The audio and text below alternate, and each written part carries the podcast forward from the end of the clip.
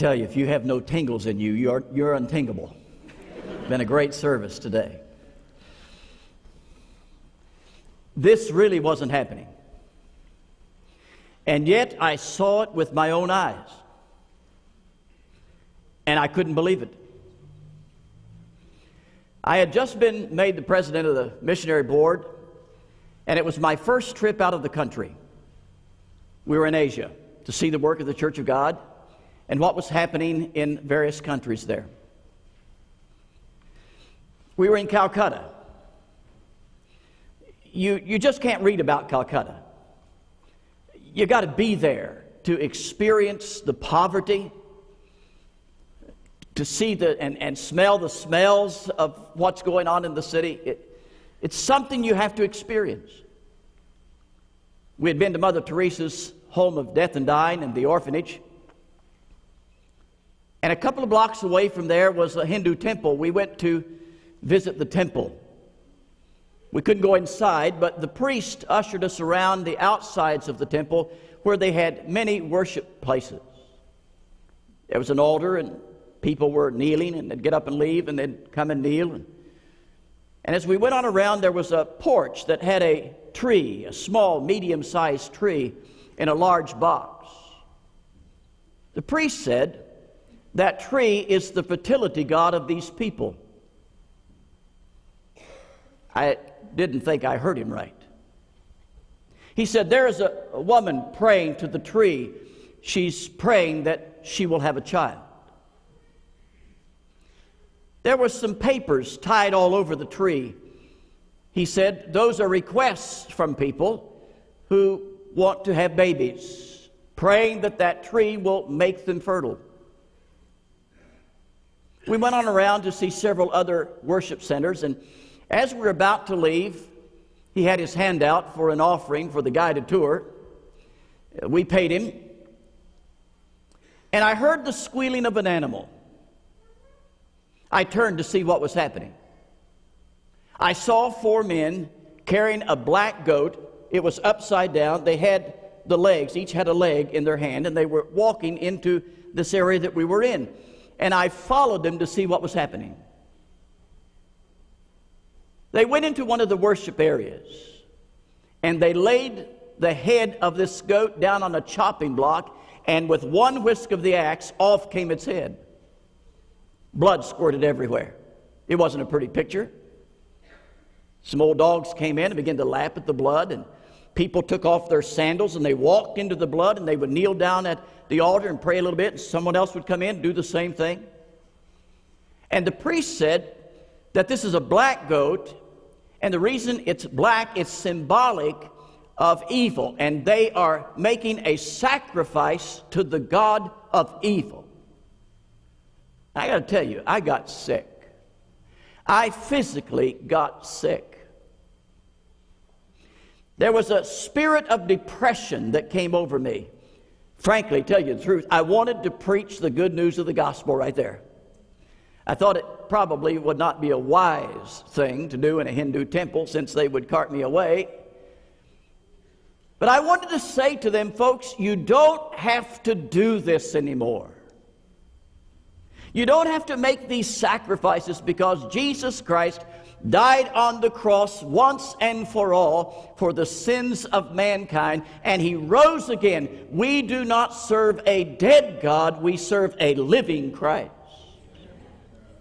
a resurrected Christ. The resurrection brings hope to the hopeless.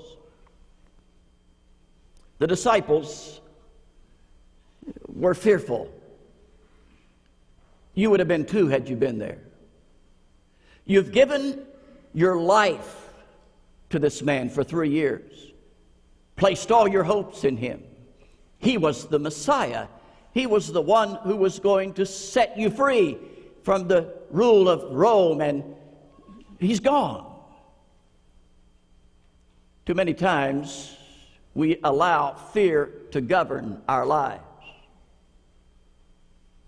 It was Friday when he was killed. They did some things for his burial, but it was hasty because the Passover was coming. They couldn't do anything on the Sabbath day. And so on the first day of the week, some of the women were coming to the tomb to anoint his body, prepare it for its final burial. And they remembered that there was a large stone. And they talked about who's going to roll away the stone. And as they got closer in the dawn of the morning, they saw that the stone was already rolled away.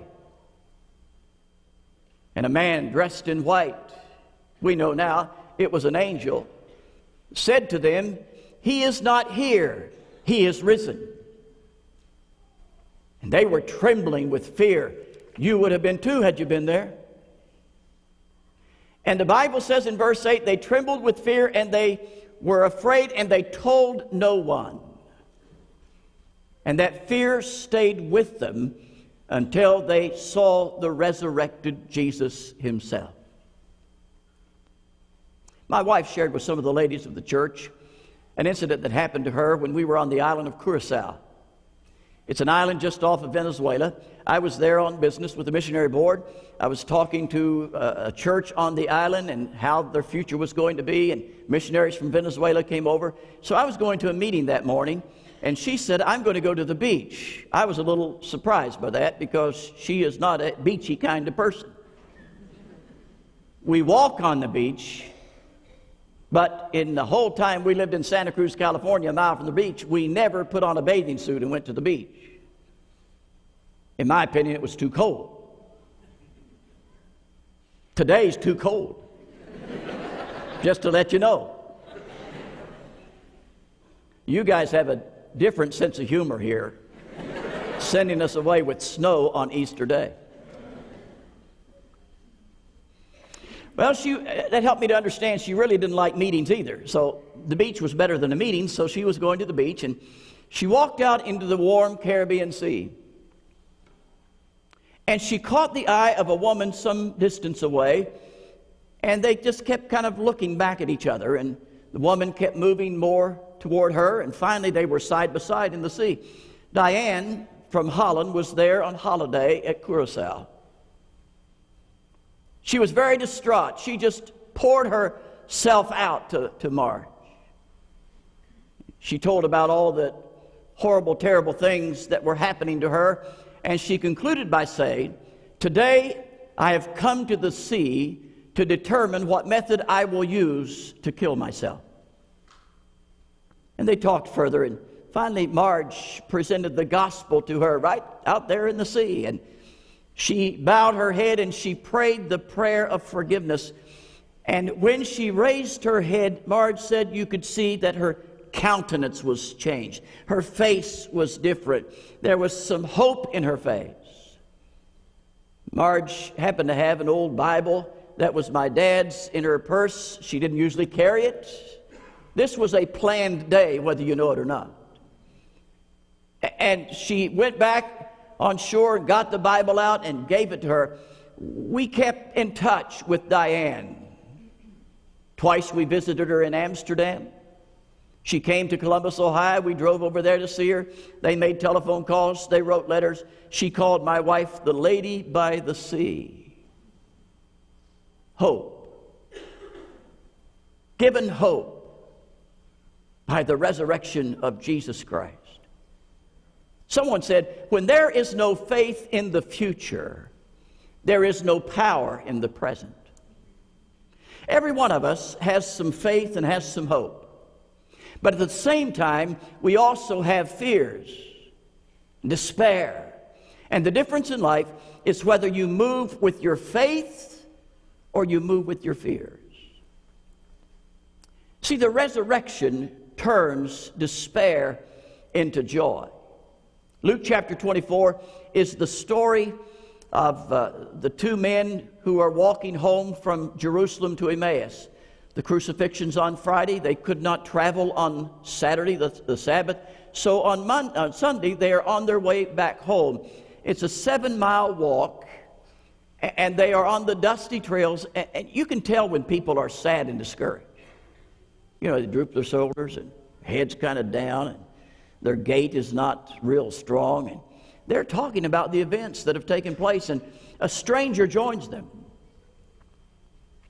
He's disguised. It's Jesus. And he asks them what they're talking about. And they could hardly believe that someone could be in that vicinity and not realize what had just taken place in Jerusalem. The Bible says they stopped right there in the road, and looking sad, they said, "We had hoped that he was the one who would redeem Israel." We had hoped.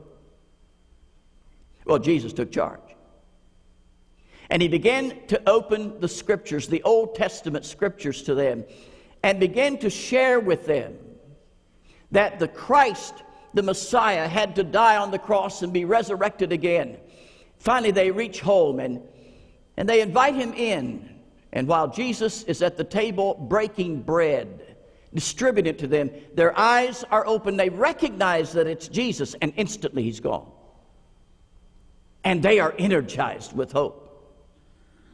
So energized that they run 7 miles back to Jerusalem to tell the disciples, "We have seen Jesus. He is alive. He's resurrected."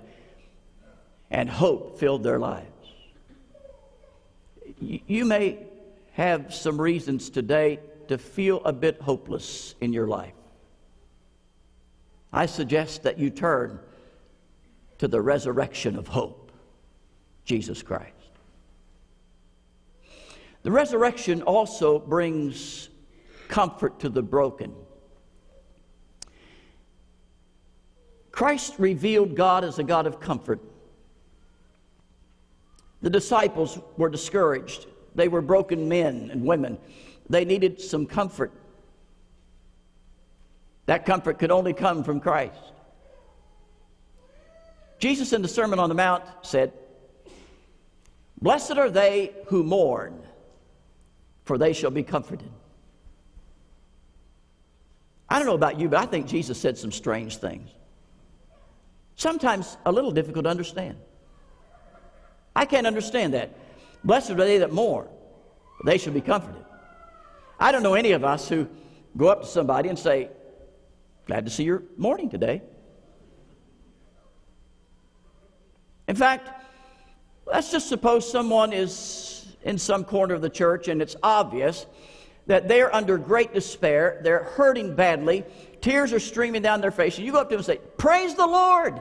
I am so glad to see you crying today. I'm so glad to see you in distress." And they'll take a look at you and they'll take a couple of steps back and they say, "You are one weird person."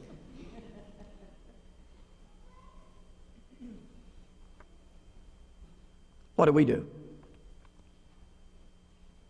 We go to those people, we put our arms around them, we try to comfort them, we try to make everything okay for them. We have the philosophy, it was in a song a few years ago, "Don't worry, be happy." That's it. Just be happy.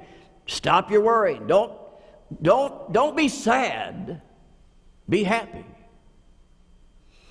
Certainly there are persons that I am convinced who have sorrow that will find no comfort.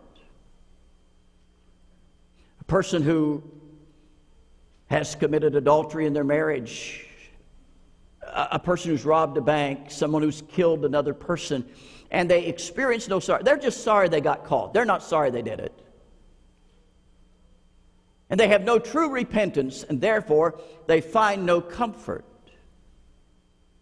But Paul writes to us in Corinthians, about chapter 10 of 2 Corinthians, and he talks about a godly sorrow that produces repentance. Not sorry that you got caught, sorry that you sinned against God, sorry that you sinned against people. Paul says those are the people who truly repent, and they will find comfort. The resurrection takes the sorrow of the brokenhearted and turns it into joy. John chapter 16, verse 20, Jesus is speaking, and he says, "You will be sorrowful, but your sorrow will be turned to joy." That's another tough one for me. Your sorrow will be turned to joy. If he would have only said, your sorrow will be replaced with joy. I could understand that. How is your sorrow turned into joy? Well, in verse 21, Jesus gives the example of a mother who is in childbirth. Bill Cosby is one of my favorite comedians. And he has this little comedy on the mother who is pregnant. You've probably heard it. Well, I had a secretary in Goshen that could have fit into that story of Bill Cosby. She's just perfect. Cindy always gave me a rough time. I always gave her a rough time. We just kind of joshed back with each other. And she didn't want to have any children. She and Gene had been married for some time, had no children. And occasionally I would say, now, Cindy, when are you and Gene going to have a baby? Never. I don't want any kids. I don't want the pain of that. I don't want the experience of that. No, we're not having any kids. A few weeks go by, just to torment, I'd say, Cindy, when are you and Gene going to have a baby? I told you, never. We're not going to have a baby. I don't want the pain. I don't want the problems of that. Well, I kept teasing her. One day she came into the office and she had her teeth kind of clenched. And she said, all right, you have had your way. I said, what are you talking about, Cindy? She said, I am pregnant and I am not happy about it. And I was hilariously happy for her. I said, this is going to be wonderful. She said, no, it's not. And she began to grow. And I would say, Cindy, I think you're putting on a little weight.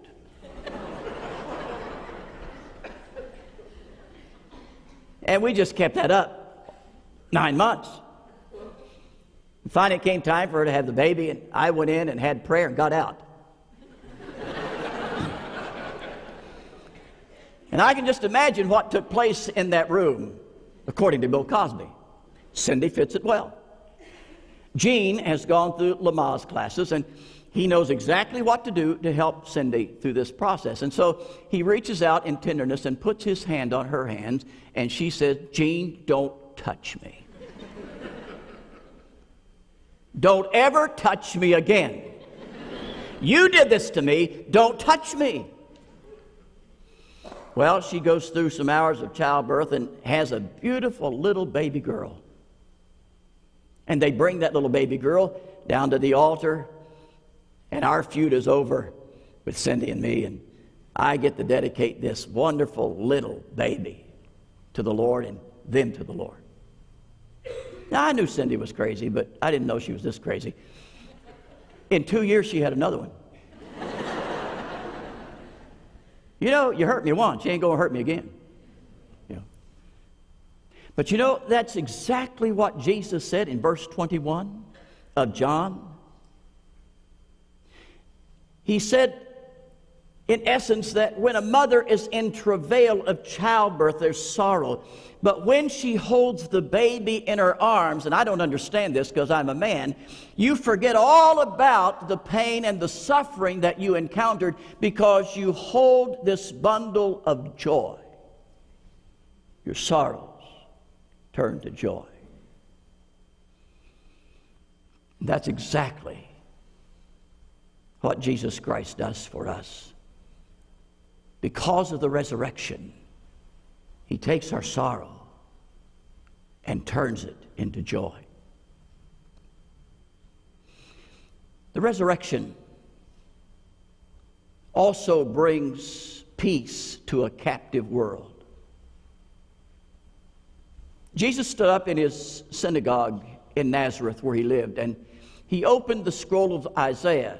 We now know that it was Isaiah chapter 61. And he quoted from it. Luke records it for us in chapter 4, verse 18 and 19. Jesus read, "The Spirit of the Lord is upon me. He has anointed me to preach good news to the poor. He has sent me to proclaim freedom for the prisoner, recovery of sight to the blind, and release of the oppressed." Now, we know that in Isaiah's day, and in Jesus' day as well, that there were people put in prisons literally because of their faith, because they spoke truth. The prophets came to the kings and spoke truth, and as a result of that, they were put in dungeons and prisons. King Herod had put John the Baptist in prison. And so we know that that verse is no doubt talking about some literal freedom from prisons. But in the New Testament, there is a new kind of freedom that comes. Because in the New Testament, we recognize that we are captives of sin, we're captives of shame and captives of guilt, and we need to be freed from those prisons. And in Romans chapter 5, verse 1, the Bible says, "Therefore, since we have been justified through the blood of Jesus Christ, we have peace with God." We have peace with God. Peace is a serendipity. It comes as a result of something else. If you go seeking for peace, I can almost guarantee you, you're not going to find it. It comes as a result of something else. For instance, it comes as a result of the fruit of the Spirit in your life. Galatians chapter 5, verse 22 says that the fruit of the Spirit is love, joy, peace, patience, kindness, goodness, faithfulness, self-control. So when you have the Spirit of God living in you, His fruit begin to bear in you, and one of those is peace. Peace is also the fruit of righteousness. When you are right in your heart and your mind with God, there's a peace that comes. The Psalms says that peace and righteousness have kissed each other. So when you're living right, when you are right, made right by God's righteousness, you have peace. Peace is also the fruit of reconciliation. When you are reconciled in your heart with God and in your mind with God, you're made right with God, there is a peace that comes to the life that passes all understanding. It is being made right with God in your heart and in your mind and in your will by the cross of Jesus Christ and by the resurrection of Christ from the tomb. The hope of Easter. It's the hope of being set free from those prisons of guilt, prisons of shame, prisons of anger, prisons of bitterness, prisons of resentment, prisons of unforgiveness, and being released in your body, your mind, and your spirit from those. The living presence of Jesus Christ is life-changing, folks. It is life-changing. You'll turn your despair into hope. He will heal your brokenness. And He will release you from the prisons that this world encases in. He's alive. He's real. And He's ready to work in our lives. Father, I pray today that You will be with each of us. We all at times carry burdens. We carry guilt. We carry things in our life that You don't really want us to carry. We don't need to carry. We just need to release them to You. Today I pray that You will help persons here release those things in the name of Christ. Amen.